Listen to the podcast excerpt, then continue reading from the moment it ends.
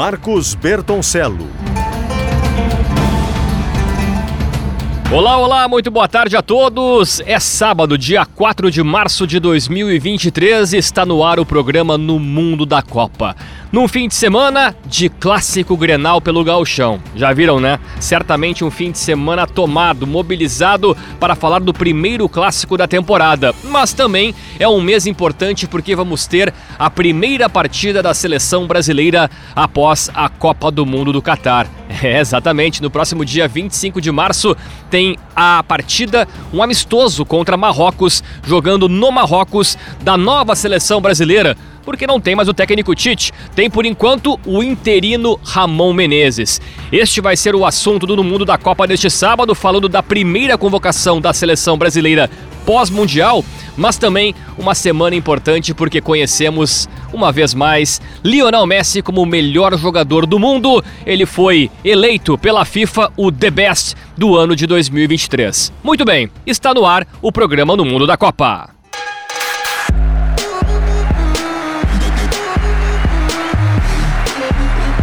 E de imediato vamos falar da premiação da FIFA, o The Best, que coroou o Lionel Messi pela sétima vez como o melhor jogador do mundo. E por isso vamos até Paris falar com o jornalista esportivo Thiago Leme, que fez e faz trabalhos para Band Esportes e esteve presente acompanhando, fazendo a cobertura dessa cerimônia lá na capital da França. E o Thiago Leme vai nos contar um pouco sobre como foi mais um prêmio trazido e dado a Lionel Messi. Tudo bom, Thiago? Muito boa tarde. Fala, Marcos, tudo bem? Prazer falar com você, para todo mundo que está ouvindo a gente na Rádio Gaúcho. Pois é, Thiago, como é que foi essa premiação, né? Todo mundo já estava na expectativa de que Lionel Messi mais uma vez ficaria com este, este troféu. Até porque, pelo título da Copa, mas também tinha uma dúvida com relação ao Mbappé, aquilo que ele fez pela seleção francesa, pelo PSG. Nos conta um pouquinho como é que foi essa premiação que mais uma vez coroou o Messi. Olha, é, Marcos, acho que apesar dessa grande disputa né, entre Messi, Mbappé e também o Benzema, né, os três finalistas, estava meio que claro para todo mundo que estava ali na premiação, né, acompanhando o dia a dia já desde algum tempo antes, que o Messi ia levar essa premiação, né, justamente pelo que você falou, pela Copa do Mundo. Eu acho que se a gente faz uma comparação da temporada inteira, né, do período inteiro de análise da FIFA, que é do mês de 2021 até o final de 2022, né, e a FIFA estendeu mais seis meses a premiação justamente para contar com a Copa, eu acho que tirando a Copa, o Mbappé teve um período melhor do que o Messi, né? Você pegar os jogos pela, pelo Paris Saint-Germain, foi o Mbappé que decidiu a maioria dos jogos. Só que, claro, a Copa do Mundo tem um peso gigantesco, né? Ainda mais que é uma competição organizada pela FIFA, que organiza o prêmio FIFA The Best. Uhum. Então, para mim, a, a, o vencedor do prêmio foi definido na final da Copa. Né? Se o Mbappé e a França tivessem sido campeões, ele ia concretizar a melhor temporada e ia ganhar. Mas como o Messi é campeão do mundo, esse título que faltava na carreira dele, com toda a brilhante atuação do Messi, né? Acho que ele sacramentou o prêmio ali na Copa do Mundo e com justiça. O Messi chega agora a 31 prêmios individuais, como falamos, né? Ele vence essa disputa com o Mbappé e com o Benzema, ambos franceses. E, e te pareceu assim, bom, foi o sétimo prêmio conquistado pelo Messi. O Messi eh, só precisava disso, de uma Copa para coroar uma carreira absolutamente histórica, né? Uma lenda. Será que tu percebeste que daqui a pouco foi uma despedida? É, é que o Messi está com 35 anos. É, é, claro, não dá para uh, suspeitar de que daqui a pouco o Messi vai ter mais uma temporada brilhante, mais uma vez ele esteja no The Best no fim do ano, ou no próximo ano. Mas te pareceu assim de daqui a pouco até os convidados já trabalhando na própria FIFA, já trabalhando que aqui, ó, opa, acho que essa foi a última de Lionel Messi, daqui a pouco no próximo ano vão ser outros. Olha, acho que muito provavelmente, viu? No futebol é difícil a gente cravar alguma coisa, né? Afinal, ele tá aí nas oitavas de final da Liga dos Campeões da Europa com o Paris Saint-Germain, uma situação bem difícil, é, é verdade, com o Bayern, é. né? O Bayern é favorito para avançar, mas se ele é campeão do, de uma Champions de novo, decidindo, por que não pleitear mais uma bola de ouro? Mas como você falou, ele tem 35 anos, ele já falou que quer continuar jogando pela seleção argentina, mas não acredita que chegue na Copa de 2026, né? Então a gente sabe que são os últimos passos do Messi, o corpo começa a dar sinais, mesmo nos grandes gênios, né?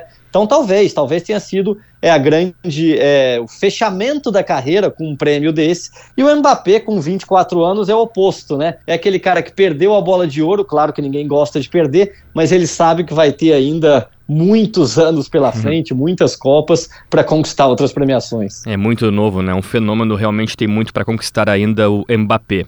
Estamos conversando com o Thiago Leme, que é jornalista esportivo, mora em Paris e estava presente trabalhando na premiação da FIFA no The Best, que coroou Lionel Messi como o melhor jogador do mundo. Ainda sobre Argentina, eu acho que a seleção também teve outras premiações importantes, tomou conta da cerimônia. A gente teve como melhor técnico Lionel Scaloni, o melhor goleiro Emiliano Martinez e também a torcida, né? Teve até uma premiação para a torcida e a torcida argentina também levou esta premiação. Nos conta um pouquinho também sobre este predomínio, esta soberania dos argentinos no The Best.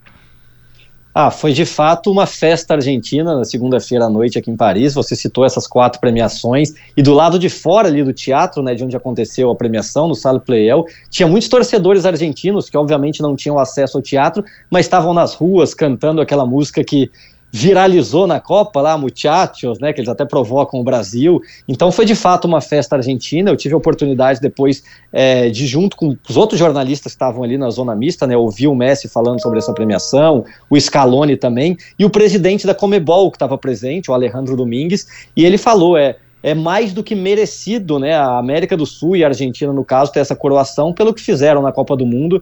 De fato, acho que foi um prêmio merecido. Para nós brasileiros, fica aquela aquela, como que eu posso dizer, aquele gostinho de, pô, faz uhum. tempo que o Brasil não consegue ter uma noite dessas, né? O Kaká foi o último jogador que ganhou o prêmio de melhor do mundo para o Brasil em 2007. Nossa. Já faz tanto tempo, né? Mas de fato, os argentinos mereceram. Eu estava lá na Copa do Catar, você falou aí do prêmio da torcida. De fato, a torcida dos caras deu um show lá na Copa do Mundo também a seleção escolhida pela FIFA, né, a FIFA Pro masculina, Courtois, Hakimi, Van Dijk, Cancelo, De Bruyne, Modric, Casemiro, Messi, Mbappé, Benzema e Haaland.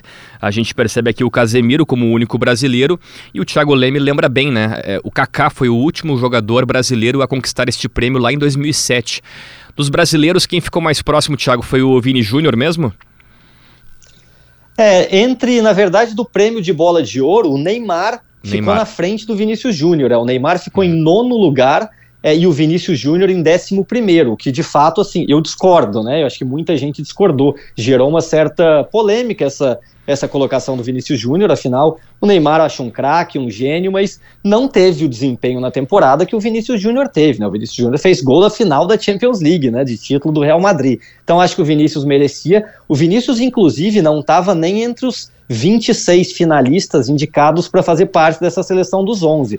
A gente pode discutir se ele devia estar nos 11 ou não, afinal o ataque tinha Messi, Mbappé, Benzema e Haaland, né? Uhum. Então fica duro mesmo para o Vinícius. Mas pelo menos entre os indicados eu acho que ele deveria estar. Então é, o Vini de fato tem um futuro brilhante, talvez tenha faltado ele sim, pelo menos entre os indicados aí dessa premiação da seleção. E sobre brasileiros, tantos que já ganharam, Romário, Ronaldinho, Rivaldo, Ronaldo, o Pelé, se houvesse essa premiação, teria ganho várias. E o Pelé é um capítulo à parte, né, Thiago Leme? Porque no discurso do Ronaldo Fenômeno, realmente emocionante, realmente um discurso muito bonito, ocorreu uma homenagem justa, oportuna ao Rei Pelé, né, que faleceu no ano passado. E aí a gente teve também presença de outros jogadores que estavam ali, o Roberto Carlos, dentre outros. Nos conta, nos faça um, um relato desse momento, né? Como é que estava o salão, os jornalistas, os convidados, com as homenagens feitas ao Pelé.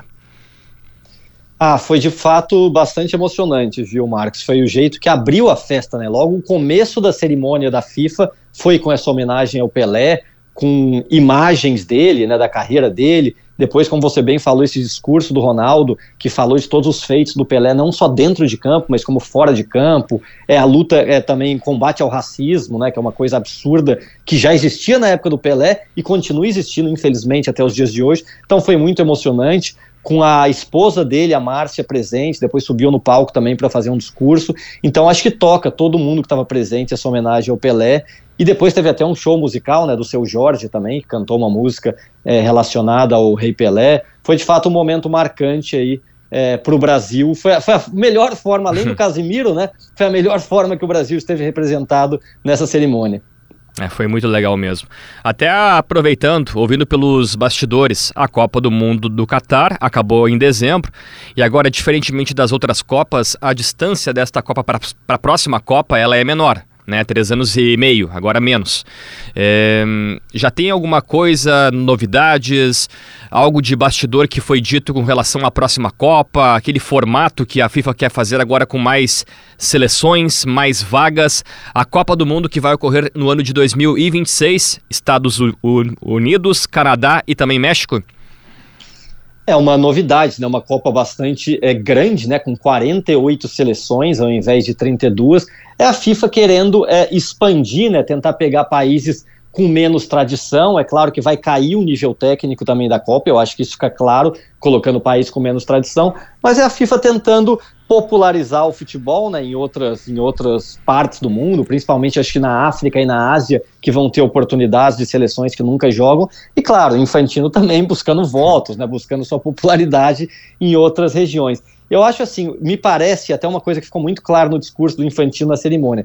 Ele tenta fazer de tudo para valorizar as premiações e as competições da FIFA é, em relação às outras. Né? Por exemplo, a gente sabe que esse prêmio The Best né? Desculpa, eu até saí um pouco do assunto Copa, mas o uhum. prêmio The Best antes era junto com, a, com o prêmio Bola de Ouro da revista France Football, né? Sim. Já há alguns anos eles voltaram a ser separados. O Benzema ganhou a Bola de Ouro no meio do ano, quando ainda não contava a Copa do Mundo. A FIFA estendeu seis meses para valorizar a Copa, já que a Copa foi em novembro e dezembro.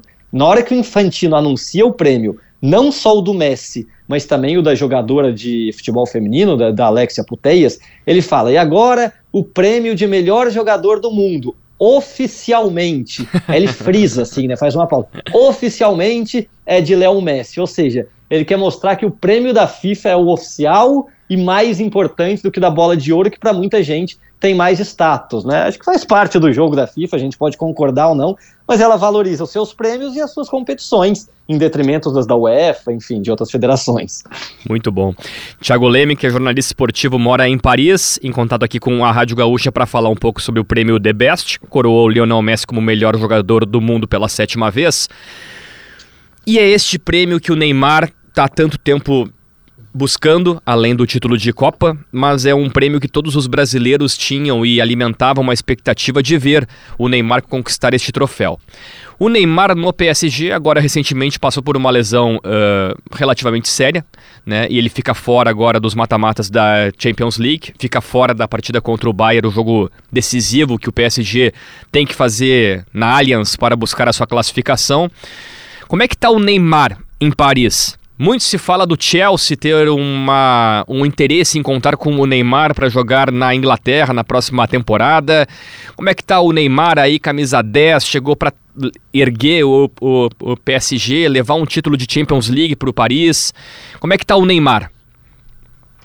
Olha, é uma situação complexa, né? Como você falou, ele saiu do Barcelona para ser protagonista aqui está na sexta temporada do PSG e ele e o time não conseguiram até agora o grande objetivo do Paris, do Qatar, né, que é o dono do Paris Saint-Germain, que é a Champions League, estão nessa batalha aí há anos, e o Neymar perdeu o protagonismo, né? Desde que o Mbappé chegou tão jovem, conseguiu subir, ser campeão do mundo e tor se tornar o que o Mbappé se tornou, depois da chegada do Messi, o Neymar não é mais a grande estrela. Quem esperava que ele pudesse ganhar um título de melhor do mundo está cada vez mais distante, né? O Neymar com 31 anos, das seis temporadas aqui, essa deve ser a quarta vez que ele, por lesão, vai perder o jogo decisivo, o jogo de volta das oitavas de final. Então ele sofreu com lesões, com algumas decisões erradas. Acho que ele é um craque, um gênio, tem um talento gigante, mas infelizmente o tempo vai passando e esse talento acho que está sendo desperdiçado, é, talvez por algumas escolhas, talvez também por azar, por lesões é, nunca diga nunca, né? Vai que o PSG ganha do Bayern, vira, o Neymar volta nas quartas, semi, decida e é campeão.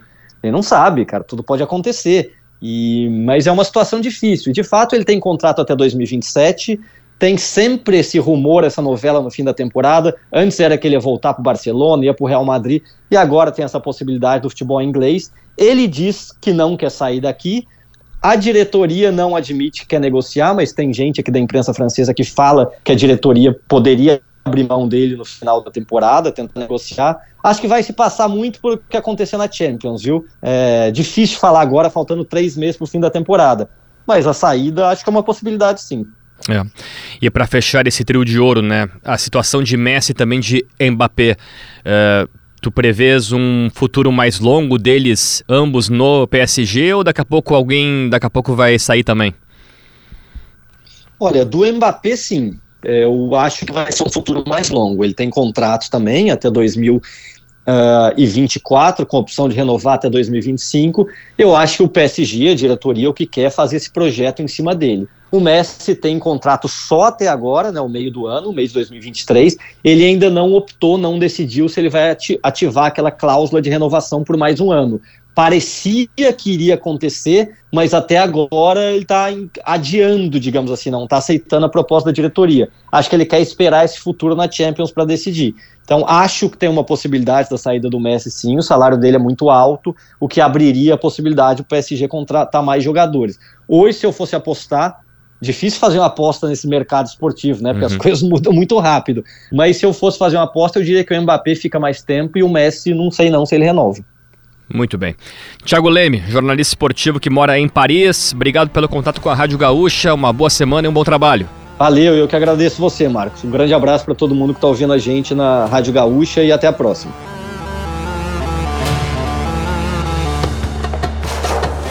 Muito obrigado ao Thiago Leme, que esteve presente na premiação da FIFA que coroou Lionel Messi como melhor jogador do mundo pela sétima vez. Agora vamos falar de seleção brasileira. Bom, nessa sexta-feira, na sede da CBF, o técnico interino Ramon Menezes divulgou a lista de convocados para a partida amistosa contra o Marrocos no próximo dia 25 de março no Marrocos. E agora, aqui no programa No Mundo da Copa, eu vou passar os nomes trazidos por Ramon para este jogo e a primeira partida oficial após a Copa do Mundo do Catar. Os goleiros Ederson do Manchester City e Mikael do Atlético Paranaense, além de Everton do Palmeiras. Laterais Arthur do América Mineiro, Emerson Royal do Tottenham, Alex Telles do Sevilha e Renan Lodge do Nottingham Forest. Zagueiros Ibanes do Roma, Éder Militão do Real Madrid, Marquinhos do PSG e Robert Renan do Zenit.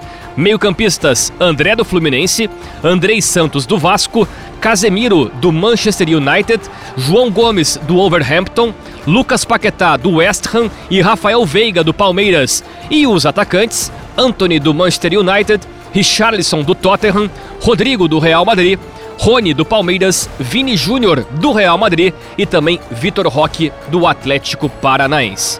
Bom, o presidente da CBF, Edinaldo Rodrigues, ele falou sobre essa busca pelo novo técnico da seleção brasileira.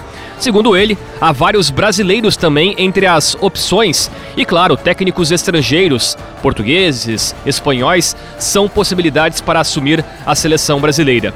Ele diz ainda que é uma situação em que nem sempre aqueles que a gente tem como prioridade estão em disponibilidade, mas é um trabalho que, segundo Edinaldo Rodrigues, a CBF tem procurado fazer com muita discrição até por conta de que esses profissionais não estão aguardando a chegada de um clube, uma seleção para fazer convite, não, eles já estão empregados. E vamos ouvir agora a palavra do técnico interino Ramon Menezes. Foram 52, 55 atletas observados, segundo ele, na entrevista coletiva. Foram chamados 11 atletas que fizeram parte do grupo da Copa, cinco jogadores do Sul-Americano Sub-20 e, segundo Ramon, nove estreias com oito jogadores que atuam no Brasil e mais oito atletas com idade olímpica. Ramon Menezes fala sobre os volantes. O Andrei, campeão sul-americano sub-20, o André, do Fluminense, e o João Gomes, ex-Flamengo. Vamos ouvi-lo. E é difícil, né, você fazer uma convocação né, para essa posição, né? Nós temos aí vários atletas, né? Nós temos aí o Bruno Guimarães também que poderia estar na lista, né? Que foi um jogador de Copa do Mundo, jovem jogador também, né, o Fabinho, o Douglas Luiz. Né, então, nessa posição aí, a gente tem um leque de opções. Tá? Nesse momento, é, procuramos assim oportunizar esses atletas. Né? O André já vem fazendo aí, já tem mantido uma performance muito boa no Fluminense. Né? É um jogador muito inteligente para jogar, né? tem jogado com o Diniz até de zagueiro em determinados momentos do jogo.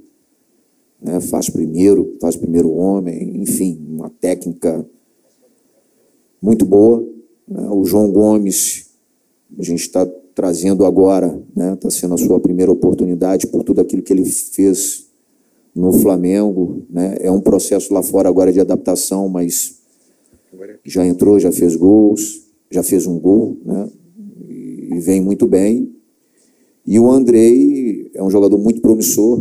Né? Quando eu cheguei aqui na CBF, eu sempre disse que essa geração é uma geração muito promissora, tá? com ótimos jogadores, né? e que a gente estaria indo para uma competição que era uma competição muito dura, né? que um dos meus desafios aqui enquanto treinador da seleção brasileira era embutir na cabeça desses atletas a competitividade, porque nós estaríamos indo para uma competição muito competitiva, né, que a gente ia ter que usar muito isso dos atletas, teve um entendimento muito bom. Eu vejo o futebol também passando muito por essa situação né, de competir, porque talento a gente tem de sobra.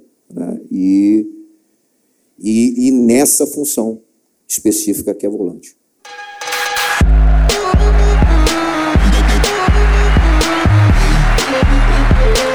E de imediato eu aciono aqui no, no Mundo da Copa o comentarista da Rádio Gaúcha e também de GZH, Leonardo Oliveira, para fazer uma análise desta lista de Ramon Menezes, o técnico interino da seleção brasileira. Tudo bom, Léo? Boa tarde, Bertoncelo. Tudo bem? Pois é, meu amigo. E aí saiu a primeira seleção brasileira pós-Croácia, pós o tombo lá no Catar. Uma seleção transitória, né? Uma seleção provisória, já que Ramon Menezes, técnico campeão sul-americano com a seleção sub-20, vai ser um, vai ter um mandato tampão até a chegada de um técnico é, renomado, mais afirmado, um técnico consagrado. Os nomes é, estão ventilando por aí, já passou Zidane, já se falou de Mourinho, mas a tendência é muito forte é de que tenhamos Carlo Ancelotti, o primeiro técnico estrangeiro a comandar a seleção brasileira. E a ideia da CBF é de que seja um técnico afirmado, alguém que, que não suscite debates e discussões. E claro que quando se trata de estrangeiro aqui no Brasil, né, é, no futebol, há sempre um debate acalorado. Pois enfim, o Ramon trouxe uma seleção com muitas caras novas, manteve é, jogadores da, da última Copa, é, mas mudou bastante a configuração da, da seleção brasileira. A gente vê é, uma seleção muito diferente daquela que o Tite chamou. É normal que aconteça isso. O Ramon está trazendo jogadores da Sub-20, cinco campeões sul-americanos, jogadores da confiança dele, é, para dar esse ar novo à seleção. Está resgatando alguns jogadores que estiveram no último ciclo, como o Renan Lodge, por exemplo, que, que foi esquecido. O próprio Ibanhas, que chegou a figurar na última convocação do Tite antes da Copa e teve o nome ventilado até a convocação oficial. É, ausências: Alisson, né, e o Alisson não vive um grande momento, assim como todo o Liverpool. É, o Neymar e o Thiago Silva por lesão, mas alguns jogadores que me parece já têm um ciclo se encerrando na seleção, embora precoce. Acho que o Fabinho poderia ainda, ainda dar muito à seleção. Né? O Neymar está machucado, o Thiago Silva está machucado. Eu senti falta. É, do Martinelli, acho que o Martinelli tem nome condições, capacidade de estar nessa seleção, mas para mim está claro que o, o Ramon Menezes opta por Rodrigo e Vinícius Júnior por aquele lado. Enfim, é uma seleção é, com surpresas. Rafael Veiga, um nome talvez mais pedido na última é, no último ciclo do Tite, não teve chance. O Rafael Veiga ganha uma oportunidade. Tem a surpresa do Rony, né? o Palmeiras com três jogadores na, na convocação. Entre, os, entre a gurizada, entre os jovens, né, o Mikael, goleiro do Atlético Paranaense, é um jogador é, é, que foi muito bem no, no último Sul-Americano. O Arthur, lateral direito, é um jovem, um jogador muito seguro. Mas uma coisa, Bertoncello, é jogar entre os guris, outra coisa é jogar entre os homens feitos, entre os adultos, né? É, Robert Renan, e esse nome a gente vai ouvir falar muito ainda, é o zagueiro do Corinthians que entrou na negociação do Yuri Alberto e foi para o Zenit. Deve fazer apenas uma escala no futebol russo porque ele tem muito potencial, tem muito talento. É um zagueiro sim para esse próximo ciclo. Mais à frente nós temos o, o Vitor Roque, né, o ex-atacante do Cruzeiro, hoje do, do, Atlético Paranaense. E aí, Bertoncelo, tem um nome que para mim vai ser a grande joia da seleção brasileira nesse novo ciclo. Andrei Santos do Vasco. Ele foi goleador, melhor jogador do Sul-Americano e capitão da seleção brasileira nessa conquista lá na Colômbia. Isso tudo com 18 anos.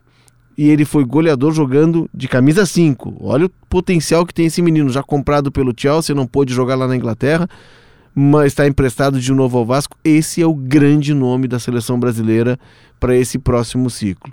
É, no mais, não tem muito que a gente se surpreender, né? O Lucas Paquetá segue, Casemiro segue, o João Gomes é um bom nome, né? Que que que o Ramon traz para a seleção, assim como o André do Fluminense. A gente percebe que ele tem uma seleção com jovens que ele conhece, com remanescentes, né, uma metade de remanescentes da Copa do Mundo, mas muitos jogadores daqui do futebol brasileiro, potenciais jogadores, né, para dar uma cara nova. E aí eu coloco o nome do André, eu coloco o João Gomes, que recentemente foi para o Wolverhampton. Tô curioso para ver como é que vai jogar essa seleção. Mas, Bertoncelo, convenhamos, né? Por mais que o Ramon barbarize, por mais que o Ramon faça a seleção jogar um futebol brilhante, quem sabe o ramonismo na seleção brasileira, a gente sabe que ele é um técnico tampão, que tem prazo de validade. Porque na metade do ano, meu amigo, estaremos recebendo no aeroporto o flamante novo técnico da seleção brasileira importado do futebol europeu. E aí sim, aí nós podemos dizer que estará oficialmente sendo deflagrado o novo ciclo. Contra o Marrocos, vamos ver essas novas caras, vamos observar como é que reagem alguns veteranos depois da Copa e não mais do que isso. Tudo começa na seleção brasileira a partir da metade do ano. Certo, meu amigo? Bom programa aí.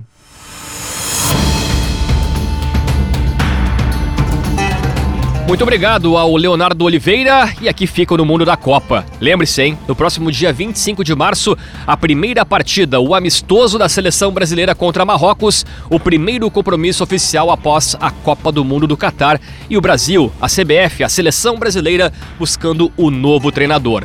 O No Mundo da Copa fica por aqui na produção Lucas Katsurayama e na edição técnica do programa Pietro Pezzi. Fiquem agora com o Gaúcha 2024 com meu amigo André Silva. Boa tarde.